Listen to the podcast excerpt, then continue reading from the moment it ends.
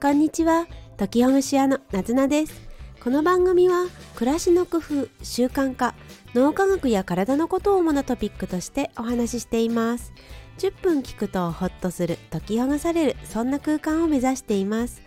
皆さんが工夫していることなどあと感想をコメントや TwitterX でお待ちしてますはい、おはようございます。こんにちは。1月15日月曜日の朝ですね。皆さんいかがお過ごしでしょうか？今日あたりからあの月曜日から金曜日まで勤務されている方は通常運転、平常運転といった感じでしょうか？また学生の皆さんたちも通常の授業であったり受験生の方々はもうそろそろ受験本番といった感じですね。ね、ご自身受験生の方本人もそうですしまた親御さんや取り巻く方々皆さんそろそろね本番だなっていう感じですよね。すでに頑張ってると思われますのでなので、まあ、いつも通りの気持ちでねゆっくり深呼吸しながらどうぞ挑んでみてください。はい。ねあの私は陰ら陰ながら応援させていただいております。はい。でそうですね。寒さ暑さという気温のことで言うと今年はやはりあったかいなというふうに思います。庭の梅のつぼみがだいぶできてきたなって思っていて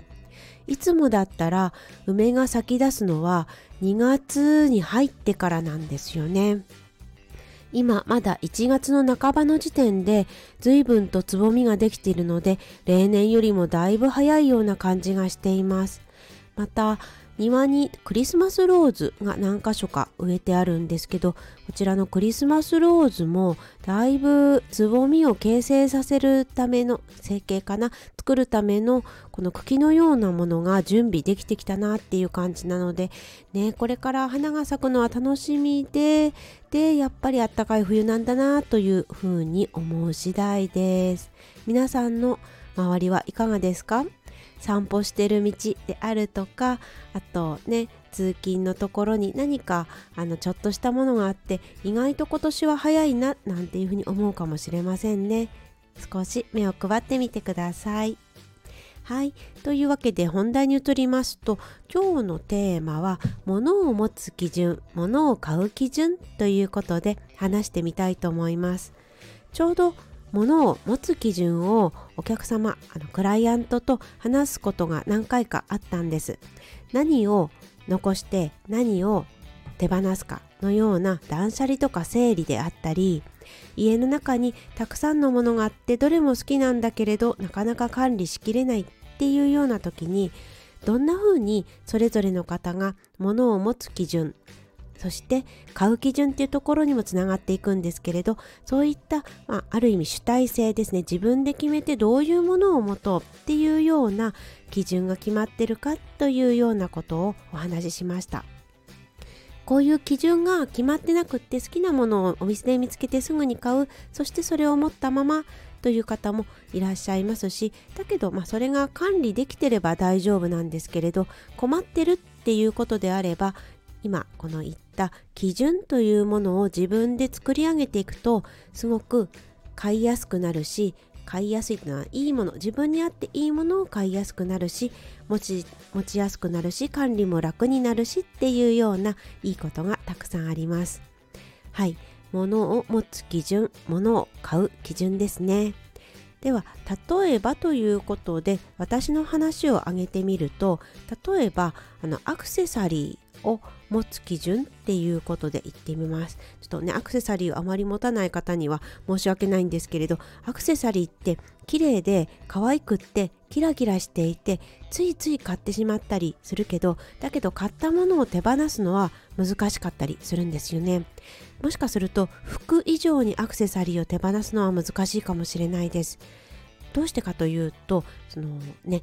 服の日衣服のゴミの日でもないし大体が不燃ゴミ燃えないゴミになってしまいますし買った時高かったりするしもしかしたらこれ売れるんじゃないかななんて様々な雑念がね 湧いてしてしまうんですよね。なのでアクセサリーを持つのはこれは持つのもそうですし買う時にかなり厳選して購入するっていうことが大事かもしれないなっていうふうに思うようなものなんです。でそのアクセサリーを持つポイントっていうのを私が例で挙げてみるとそのアクセサリーが快適で私の魅力を引き立てますかっていうのが一つの大きな基準にしています。でここであの2つのキーワードがあって快適ということと魅力っていうことですね。快適っていうのは体につけていて痛くないとか邪魔に感じないとか引っ掛けたり気を使ったりしないであるとか金属アレルギーを起こさないとかそういう体にとって心地よい少なくとも不快じゃないかどうかっていうところが快適さ。私にとっての基準の一つの快適さになります。そしてもう一つの魅力ですね。魅力を引き立てるかっていうことはこれはねちょっとおこがましいんですけれど私自身がつけていて似合うか。あの今のファッショントレンドにも、まあ、そこまであのちょっと違うなっていう感じじゃなくってまあまあいつの時代でもつけられるかなっていうふうに思うもの。そして、まあ、あの自分自身の顔に合ってるかっていうことを最初言いましたけれどそれが、うん、体型であったりとか体のこう雰囲気であったりとかあと顔の形とか髪型とかも含めて自分の魅力チャームポイントのようなものを引き立てるような形色大きさであるか素材であるかっていうようなことをチェックしたりしています。はい、これが持ち続けるかそして買うかどうかということの自分自身の基準ですね。ここに至るまでは様々な失敗をしてきましてそうですね。うん。例を挙げると形は気に入っているけれど長いチェーンのようなネックレスを使っていた時はあのあるあのちょっとかがむ時とかそういう時に引っかかってしまって切れてしまったりっていうようなことがありました。で私は動くことがどんくさいと言いますか結構おっちょこちょいでどこかに引っ掛けたりつまずいたりぶつかったりっていうことがよくあるんですねまあそういうわけでアクセサリーも長かったりとかぶつけたりしてしまうようなものっていうのは切ってしまったりまたは怪我してしまったりっていうことがあるんでできるだけ使わないように買わないようにしています。はい。ね、でこういうことが別に気にならずにエレガントな動きができる方であればこのような、ね、ことは全然関係ないでしょうし私のようにすぐぶつかっちゃうであるとかお子さん小さなお子さんを育ててらっしゃるということであればアクセサリーのこの形とか、うん、いうものっていうのはすごく敏感になりますよね。こんな風にご自身のこう何でしょうね特徴とか性格っていうものやあるいは育あのお子さんを育てているのようなライフスタイルっていったものにもいろいろ関係してくるような気がしています。なので、まあ、今ざざっと私は自分のことをお話ししましたけどこれを聞いてくださってる皆さんがそのものジャンルについてどんな風に考えてるのかこういったものが自分にちょうどいいこういったものは好きだけどちょっとなかなかうまく扱えないからだからあんまり持たない方がいいかなっていうものをご自身の経験であるとか体験っていうものにあの思い返ってみて振り返ってみてそれで決めていただくといいんじゃないかなっていうふうに思いました。でここで基準っていうふうに言いましたけど基準っていうのが少しこう仰々しいというかしっかりしてるもの変えちゃダメだって思いがちかもしれないんですがこの基準っていうものは変えてっていいんです。まずは仮でねとりあえずの感じで基準こうかなっていうふうに考えてみてこの仮説をじゃあ実際にやってみたらあ実はちょっと違ったなとか足してみるとか引いてみるとか変えてみるっていう風に変えてったらいいんです。ですからまずは仮決めで基準を決めてもらってでそれに自分の持っているものが合うのか合わないのかっていうものを分けてもらってそしてねそうすると多分いろんなことが気づくと思うんです。あこの形は好きだけれど自分のライフスタイルには合わないなとかね。